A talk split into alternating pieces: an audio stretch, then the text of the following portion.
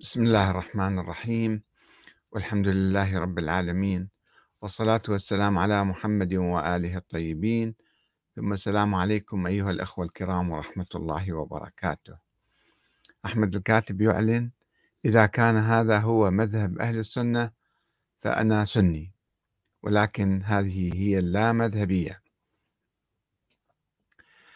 قبل أكثر من عشر سنوات درست الفكر السياسي السني بعد دراستي للفكر السياسي الشيعي آه، سنة تسعين ونشر كتابي حول هذا الموضوع آه، تطور الفكر السياسي الشيعي من الشورى إلى ولاية الفقيه. قمت بدراسة الفكر السياسي الوهابي سنة 2001 ونشرت كتابي حول هذا الموضوع بعنوان الفكر السياسي الوهابي قراءة تحليلية. ثم قمت بعد ذلك في الحقيقة بدراسة الفكر السياسي السني. ونشرت هذا الكتاب تطور الفكر السياسي السني نحو خلافة ديمقراطية عام 2008 آه، طبعا درست الفكر السياسي السني القديم الذي نما وانتشر تحت عنوان أهل السنة أو الفكر السني وهو لا يزال موجود في بعض البلاد الملكية المطلقة التي تتبنى الفكر السياسي السني.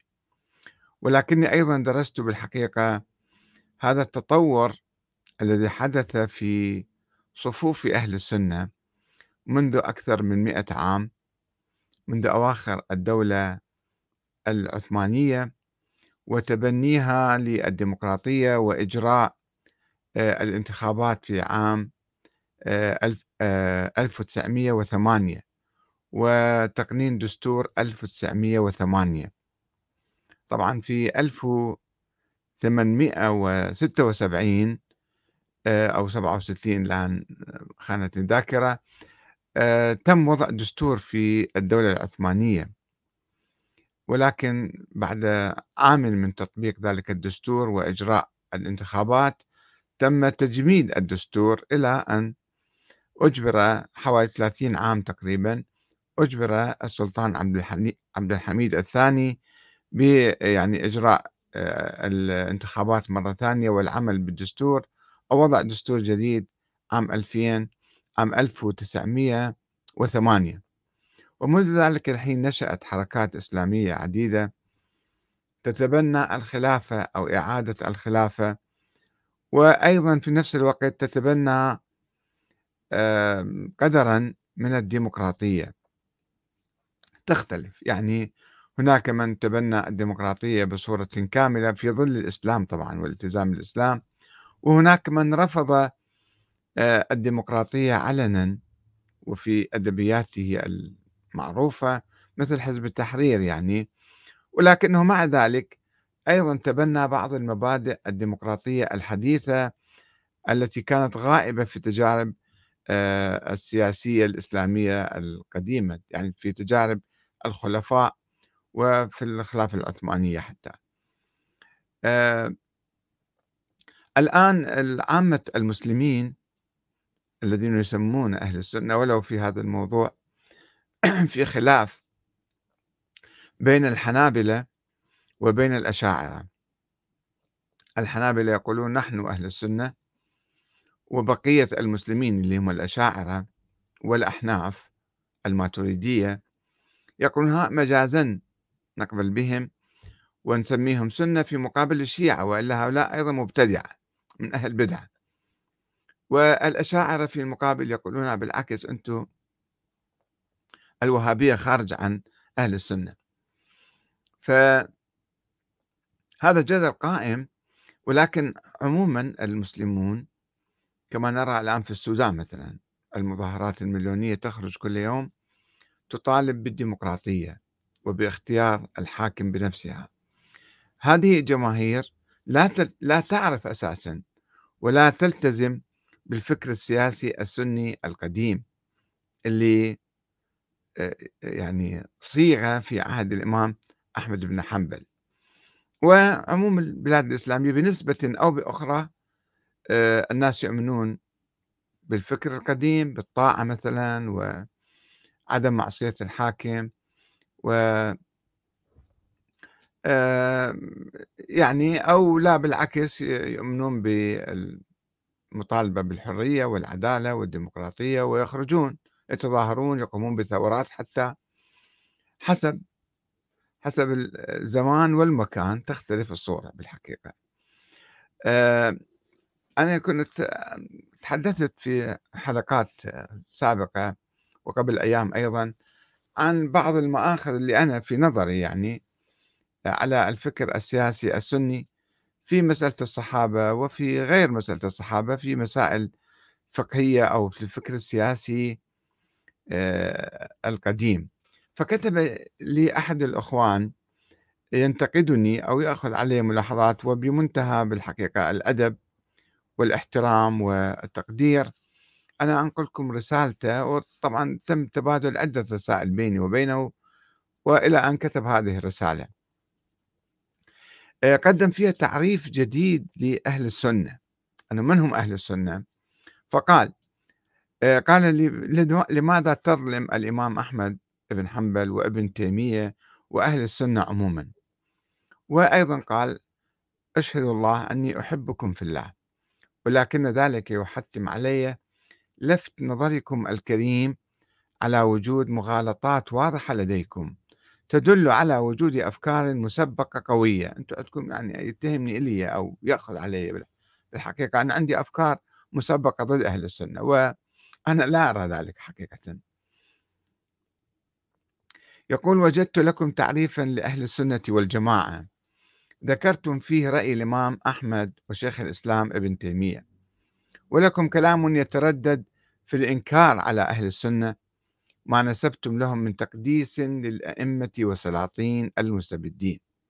السؤال من منح الإمام أحمد أو شيخ الإسلام ابن تيمية أو غيرهم رحمهم الله سلطة التشريع.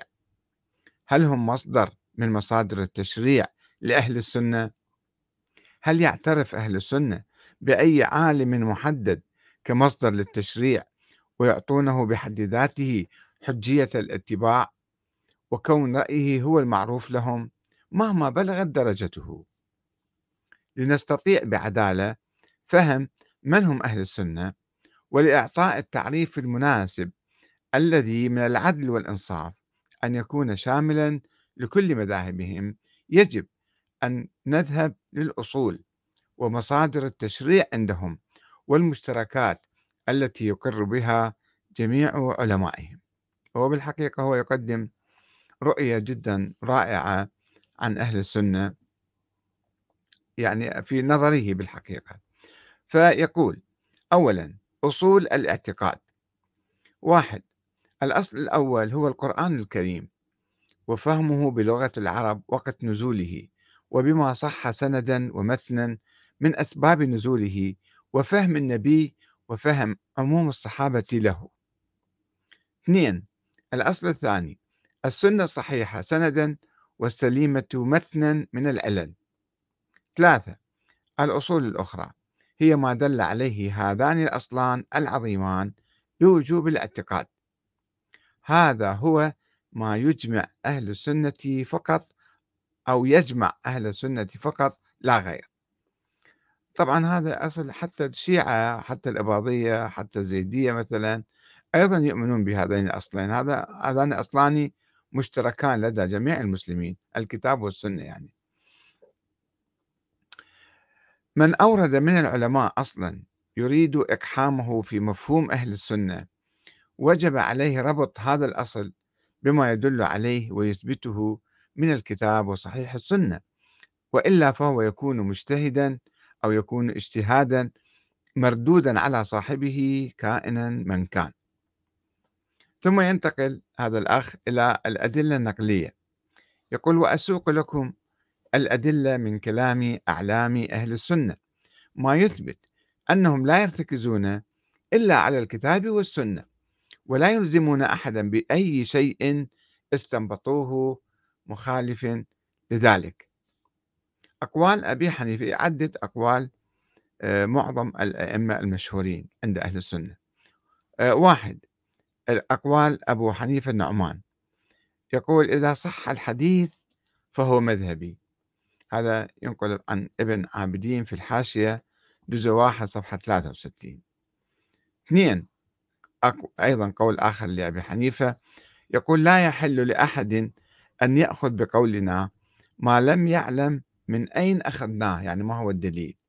أيضا ابن عابدين في حاشيته على البحر الرائق جزء 6 صفحة 293 وفي رواية حرام على من لم يعرف دليلي أن يفتي بكلامي.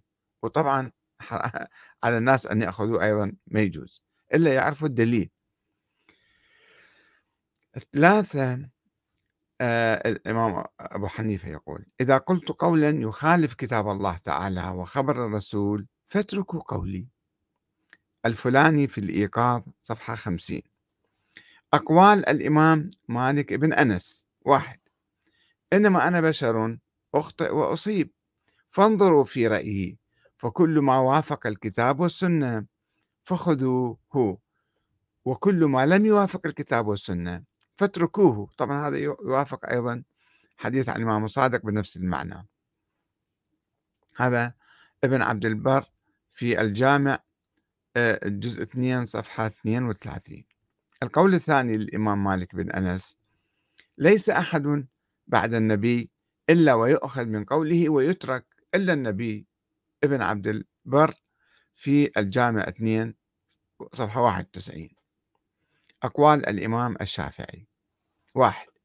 ما من أحد إلا وتذهب عليه سنة لرسول الله صلى الله عليه وسلم وتعزب عنه فمهما قلت من قول أو أصلت من أصل فيه عن رسول الله صلى الله عليه وآله لخلاف ما قلت فالقول ما قال رسول الله وهو قولي. تاريخ دمشق لابن عساكر 15 آه، على واحد على ثلاثة ما أعرف شنو يقصد فيها بالضبط. اثنين أجمع المسلمون على أن من استبان له سنة عن رسول الله لم يحل له أن يدعها لقول أحد ما يصير يأخذ أقوال الناس واجتهاداتهم ويترك قول رسول الله. الفلاني صفحة 68 ثلاثة يقول الإمام الشافعي إذا وجدتم في كتابي خلاف سنة رسول الله فقولوا بسنة رسول الله ودعوا ما قلت. وفي رواية فاتبعوها ولا تلتفتوا إلى قول أحد. النووي في المجموع جزء واحد صفحة 63 أربعة أنتم أعلم بالحديث والرجال مني فإذا كان الحديث الصحيح فاعلموني فأعلموني به. أي شيء يكون كوفيا أو بصريا أو شاميا حتى أذهب إليه إذا كان صحيحا. الخطيب في الاحتجاج بالشافعي آه، ثمانية على واحد. خمسة.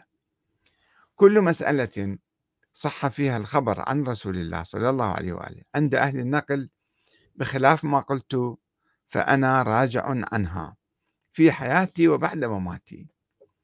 أبو نعيم في الحلية جزء 9 صفحة 107 القول السادس للإمام الشافعي إذا رأيتموني أقول قولا وقد صح عن النبي صلى الله عليه وآله خلافه خلافه فاعلموا أن عقلي قد ذهب يعني أنا مستحيل أقول هالشيء هالكلام هذا ابن عساكر بسند صحيح 15 على 10 على واحد. سبعة كل ما قلت فكان عن النبي صلى الله عليه وآله خلاف قولي مما يصح ففي حديث النبي فحديث النبي أولى فلا تقلدوني. ابن عساكر بسند صحيح 15 على 9 على 2 وال القول الأخير للإمام الشافعي يقول كل حديث عن النبي صلى الله عليه وآله فهو قولي وإن لم تسمعوه مني وأنا كل شيء من النبي قال أنا أقوله. ابن أبي حاتم ب 93 على 94 أقوال الإمام أحمد بن حنبل. واحد يقول لا تقلدني ولا تقلد مالكا ولا الشافعي ولا الأوزاعي ولا الثوري وخذ من حيث أخذوا. شوف هم الفتوى مالتهم من وين جاية؟ من القرآن؟ أخذ بالقرآن. من الحديث؟ أخذ الحديث. ما تقلد هذا الإنسان. ابن القيم في إعلام الموقعين جزء 2 صفحة 302 وفي رواية نفس الكلام هذا لا تقلد دينك أحدا من هؤلاء. ما جاء عن النبي وأصحابه فخذ. وعن النبي وأصحابه فخذ به. ثم التابعين بعد الرجل فيه مخير أنت تنظر. وقال الاتباع أن يتبع الرجل ما جاء عن النبي صلى الله عليه وآله وعن أصحابه. ثم هو من بعد التابعين مخير. في كتاب أبو داود في مسائل الإمام أحمد صفحة 276 277 اثنين وقال رأي الأوزاعي ورأي مالك ورأي أبي حنيفة كله رأي وهو عندي سواء وإنما الحجة في الآثار في الأحاديث يعني. ابن عبد البر في الجامع آه، اثنين على 149 ثلاثة من رد حديث رسول الله صلى الله عليه وآله فهو على شفا هلك. ابن الجوزي في المناقب صفحة 182 هذه استعرض أقوال أئمة أهل السنة الأربعة الذين يقولون بالتمسك بالقرآن والسنة وعدم اعتبار أي فتوى أخرى من فتاوى العلماء يقولون لا تقلدونا. ثانيا هذا الأخ في رسالته يكتب ردا علي ويقول من المغالطات ما ذهبتم إليه حضرتكم أن الإمام أحمد وشيخ الإسلام كانا يمرران عقائد موروثة من الدولة الأموية أتساءل ما الدافع مع العلم؟ واحد الأمويون انتهى زمانهم وسلطانهم. اثنين لا يخفى على باحث مواجهتهما لسلاطين زمانهم فقد ثبت أنهما سجنا وعذبا لإنكارهم على عقائد سلاطين زمانهم. ثلاثة حتى عامة الناس وعلماء زمانهم كانت لهم مواجهات معهم ومناظرات وسجالات يعني ما كانوا يأخذون كلامهم بالمطلق. في الحقيقة أنا كنت أعني الأحاديث التي ظهرت في أيام الأمويين واستمرت وصدقوها. هنا المشكلة أنه أنا كنت أعني أنه صحيح هم كانوا تعرضوا للسجن وتعرضوا إلى عذاب وتعذيب ولكن الفكر تكون هذا الفكر اللي أنا أسميه الفكر السني أو هم يسموه ولست أنا فقط. آه يعني آه بني على مجموعة أحاديث صححت في العهد الأموي ومن جاء بعدهم من أهل الحديث أخذوا بهذه الأحاديث واعتبروها عن الرسول جاية وبنوا عليها مواقف. هنا المشكلة نحن لا نختلف حول التمسك بالأحاديث ولكن أية أحاديث وهل كل الأحاديث صحيحة؟ أم فيها نقاش؟ حتى التي صححوها يمكن الناقش فيها. ولذلك أقول أنه بعض الآراء أو بعض المواقف مبنية على فكر أموي. يقول ثالثا الأخ المغالطة الأخيرة يأخذها عليه يعني. ما ذكرتم حضرتكم من أهل من أن أهل السنة جعلوا من أصولهم الطاعة العمياء وتقديس الحكام. وهذا غير صحيح أبدا لعدة أمور أسردها وأرجو أن تبحثها وتناقض كلامي بمصادر موثوقة. واحد لم يقل أحد من علماء السنة المعتبرين بالطاعة في معصية أبدا لا لسلطان ولا لغيره وإنما الطاعة محصورة في المعروف فقط. اثنين لم يقل أحد أبدا من علماء السنة أن الحاكم المستولي بالقوة والقتل والإرهاب طريقته في الاستيلاء على السلطة شرعية ومبررة وهي طريق مقبولة للوصول إلى السلطة. ثلاثة عندما يذكر علماء أهل السنة شروط اختيار الحاكم الشرعي فلن تجد أحدا يختلف على أصول الشورى في الاختيار. أربعة عندما يذكر علماء أهل السنة تحريم الخروج على الأمراء المستولين بالقوة ما لم يظهروا كفرا بواحا فإنما يذهبون إلى ذلك لمصلحة حقيقية وليست وهمية وهي تجنيب المسلمين القتل والفرقة والفتن التي لا شك بوقوعها عند خروجهم. ولهم سلف في موقف عثمان رضي الله عنه عندما رفض مواجهة المحتجين عليه بالقوة ليأخذ السلطة بغير حق وفضل الموت على أن يرفع سيفا على مسلم. هنا يمكن شوية مشتبه بالأرقام. خمسة عندما يذكر العلماء المتقدمون في توصيف أهل السنة تحريم الخروج على الحاكم فهم يذكرون ما ميزهم عن غيرهم من الفرق ويذكرون أمر آه، أمرا وقع وحدث لهم وكان أصلا لتمييزهم بهذه الفتوى الخاصة بهم والتي تخص الظروف السياسية التي عاشوها. ستة هل يوجد إجماع أو هل هو من أصول أهل السنة تحريم تغيير الحاكم الفاسد إذا قدرنا على ذلك من غير سفك دماء أو مخاطرة؟ هذا هو السؤال الحقيقي والموضوعي والإجابة أتركها لكم. في الحقيقة قبل أن أجيب أن أجبت إجابة مختصرة ولكن أقول يعني الكلام كان النقاط الأولى اللي هو أخذها آه، أنه آه، لم يقل أحد من علماء السنة المعتبرين بالطاعة في معصية أبدا. يعني يقولون إذا أمرك بمعصية لا تطيعه. يعني إذا أمرك بالزنا مثلا أو شرب الخمر أنت لا تطيعه. ولكن الحاكم اللي يسيطر على السلطة بالقوة ويقود البلاد ويقود البلاد إلى حروب مثلا إلى فتن إلى خضوع للمستعمرين إلى تحالف مع أعداء الدين. هذه كلها ما خصهم فيها. يقول لك إحنا ما ما خصنا علينا أنفسنا يعني. إذا أمرني إلي قال لي تعال إذني يعني ما إذني. كلام مو حول الطاعة في في المعروف وفي إذا أمرنا بمعصية من طيعة. وجوده هو كله معصية وسياسته معصية. التمييز بالمال مثلا.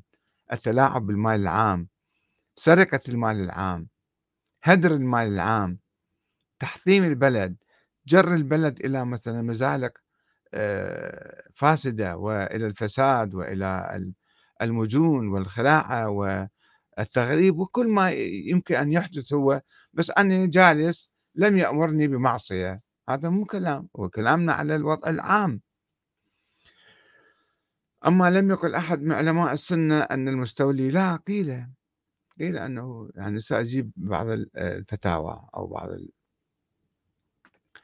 فعندما نقول الفكر السني لما ننتقد الفكر السني فلا نقصد بالطبع فكر الإمام أبي حنيفة النعمان أو المعتزلة الأوائل الذين كانوا على خصام شديد مع أهل الحديث. الذين شكلوا النواة الأولى للفكر السني. هم أهل الحديث فصاروا أهل سنة وأهل بدعة. اللي عنده حديث يصير أهل السنة واللي ما عنده حديث يصير أهل بدعة. فقد كان الإمام أبو حنيفة رائدا في المقاومة والمناداة بالشورى وقد توفي في السجن لتأييده ثورة إبراهيم أخي النفس الزكية. وكذلك كان المعتزلة في طليعة من نظر إلى مبدأ الشورى وطالب به. كان الإمام أبو حنيفة يقول بأن الخلافة لا تكون إلا بإجماع المسلمين ومشورتهم وأن الاختيار العام للخليفة يجب أن يكون سابقا على توليه السلطة وكانت المعتزلة وغيرها من الطوائف تذهب إلى أن الإمامة اختيار من الأمة وذلك أن الله عز وجل لم ينص على رجل بعينه وإن اختيار ذلك مفوض إلى الأمة. تختار رجلا منها ينفذ فيها أحكامه. كما قال المسعودي في مروج الذهب جزء 2 صفحة 150 وقد بنى القاضي الهمداني المعتزلي نظريته في الإمامة على العقد والبيعة الطوعية والإجماع. فقال إنه لا بد للعقد من صفة وللعاقدين من صفة. ولا نعني بالعقد البيعة التي هي صفق اليد وإنما نعني الرضا والانقياد وإظهار ذلك. المغني جزء 20 قسم واحد صفحة 319 و 320 وقسم 2 صفحة 149 ولئن كان المعتزلة والأحناف قد دخلوا تحت عباءة السنة في القرن الرابع الهجري يعني تعرفون أنتم في القرن الثالث كان هناك صراع بين الحنابلة اللي هم أهل أهل السنة كانوا يسمون نفسهم وفي مقابل المعتزلة والأحناف كانوا يطلقون عليهم أهل البدعة وفي نفس الوقت في زمن المأمون كان المعتزلة والأحناف يطلقون على أهل الحديث أهل البدعة ويقولون نحن أهل السنة. فكان خلاف حول من هم أهل السنة؟ ثم مع مجيء المتوكل ودعمه للإمام أحمد بن حنبل وأهل الحديث أصبح يعتبر هذا هو إمام أهل السنة. وأهل السنة انتشروا في النصف الثاني من القرن الثالث الهجري حتى الإمام أبو الحسن الأشعري كان معتزليا في البصرة وتحول إلى يعني أعلن في مطلع القرن الرابع الهجري آه، أعلن في يوم جمعة في رمضان وقال أنا كنت معتزلي والآن أنا صرت سني وتخليت عن الاعتزال وتنزل عن كثير من من مقولات أهل الاعتزال ولكن. أهل السنة لم يقبلوا ذلك منه وقالوا أنه يعني بعد ما صار سني عدل لا يزال هو أشعري. ولذلك شوفون الآن أنتم آه، الحنابلة في السعودية يقولون عن الأشاعرة اللي هم المالكية والشافعية. يقولون هؤلاء مجازا نسميهم أهل السنة وإلا ذولا بعدهم مو من أهل السنة. وأهل السنة ينطبق على فقط الحنابلة. وطبعا الأحناف بعد أبعد لأنه ذولا ماتريدية كانوا أقرب إلى الاعتزال ولا يزالون. أن المعتزلة والماتريدية والأشاعرة ثم آه، الحنابلة لأهل السنة.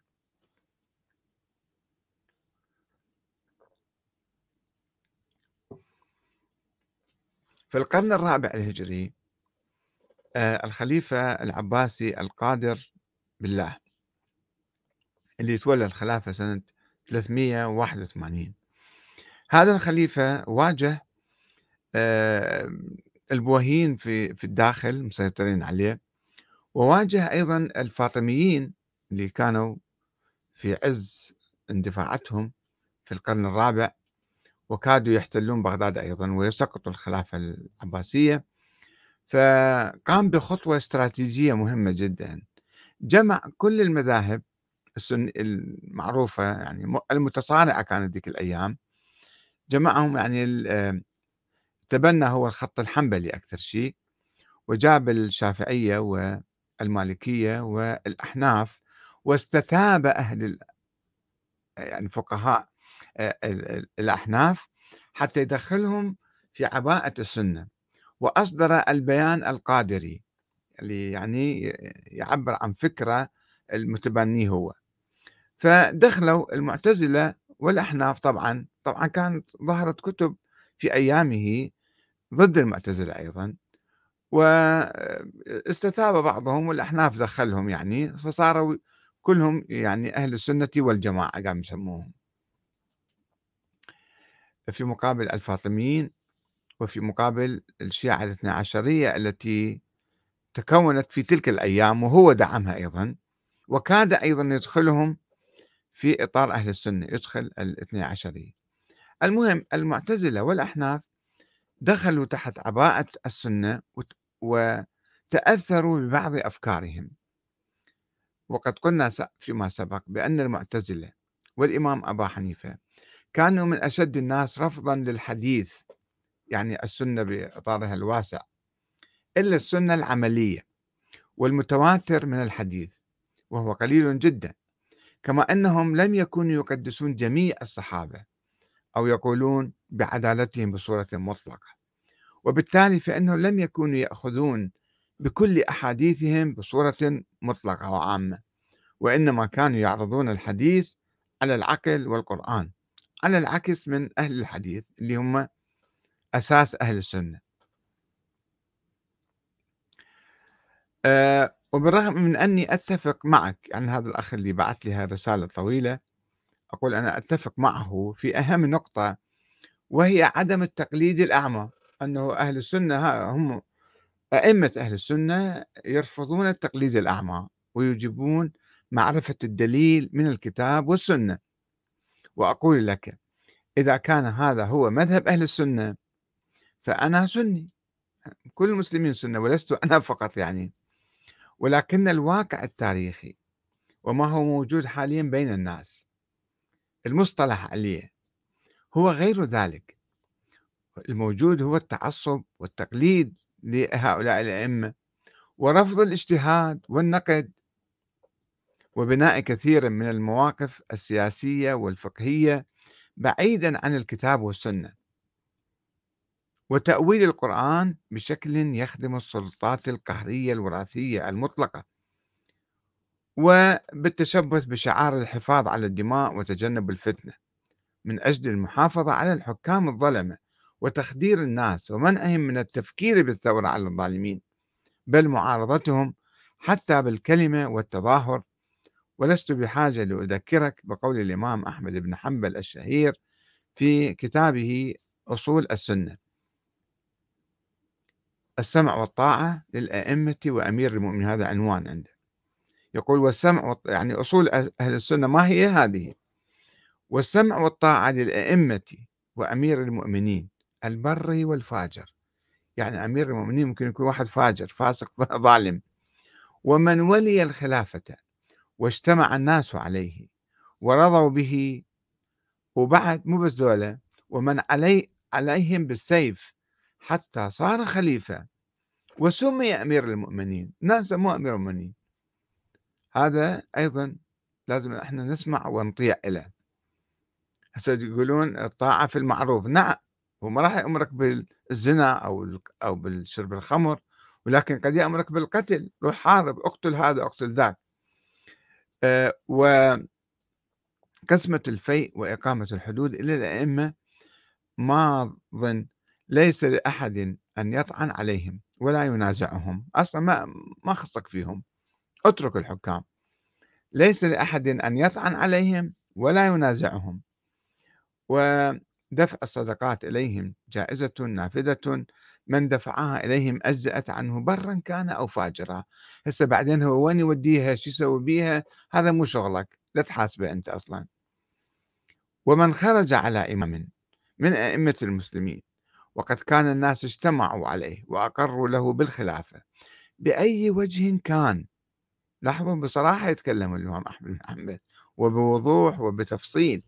يقول بأي وجه كان بالرضا أو بالغلبة. فقد شك هذا الخارج عصى المسلمين وخالف الآثار عن رسول الله صلى الله عليه وسلم.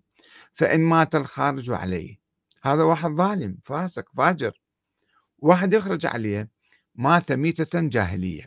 ولا يحل قتال السلطان ولا الخروج عليه لأحد من الناس. فمن فعل ذلك فهو مبتدع على غير السنة والطريق. بس الإجماع أنت كيف تعرف الناس اجتمعوا عليه؟ هو عنده سلطة وفارض نفسه وبالإرهاب وبالمخابرات وبالإعدامات صار الناس كلهم ساكتين. فهل هذا دليل على شرعية هذا الحاكم؟ يقول الناس اجتمعوا عليه. كيف اجتمعوا؟ سووا انتخابات يعني عليه؟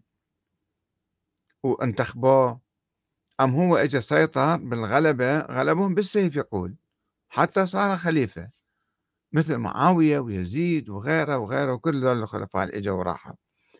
فخلص ما تفكر أنت بعد بهذا.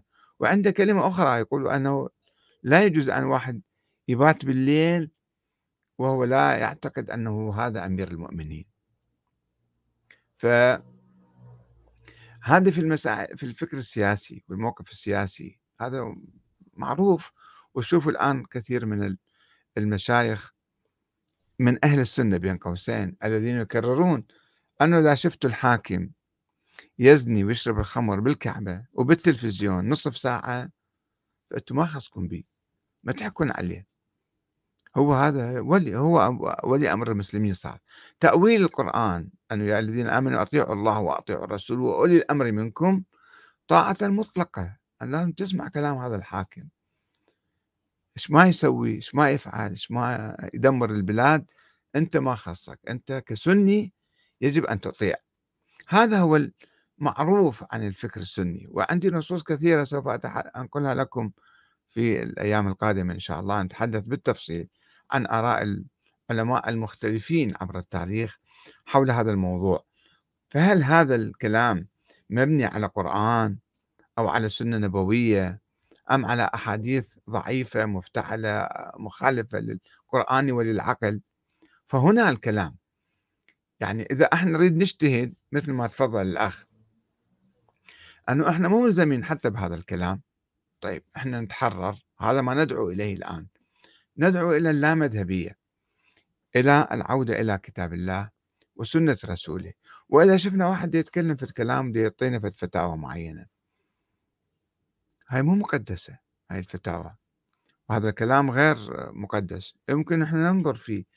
إذا شفناه مخالف ما ناخذه. و آه، يعني تكون عندنا حرية في آه، التعامل آه، مع الفتاوى اللي جاية بأسماء الطوائف. وأنا لا أدعو السنة فقط حتى الشيعة. إلى النظر والتفكير دائما في هم يقولون في الأصول الشيعية أيضا الكتاب والسنة أولا ولكن عندهم أحاديث ضعيفة مثلا منسوبة للنبي أو للأئمة فيأخذون بها وبالتالي آه، تطلع فتاوى عجيبة غريبة. فلذلك آه، يعني خلينا نخرج من هاي الأسماء سنة وشيعة ونقول نحن مسلمون نتبع الكتاب والسنة. وننظر إلى كل التراث نظرة واحدة ونأخذ الصحيح ونترك غير الصحيح والمخالف للكتاب والسنة. والسلام عليكم ورحمة الله وبركاته.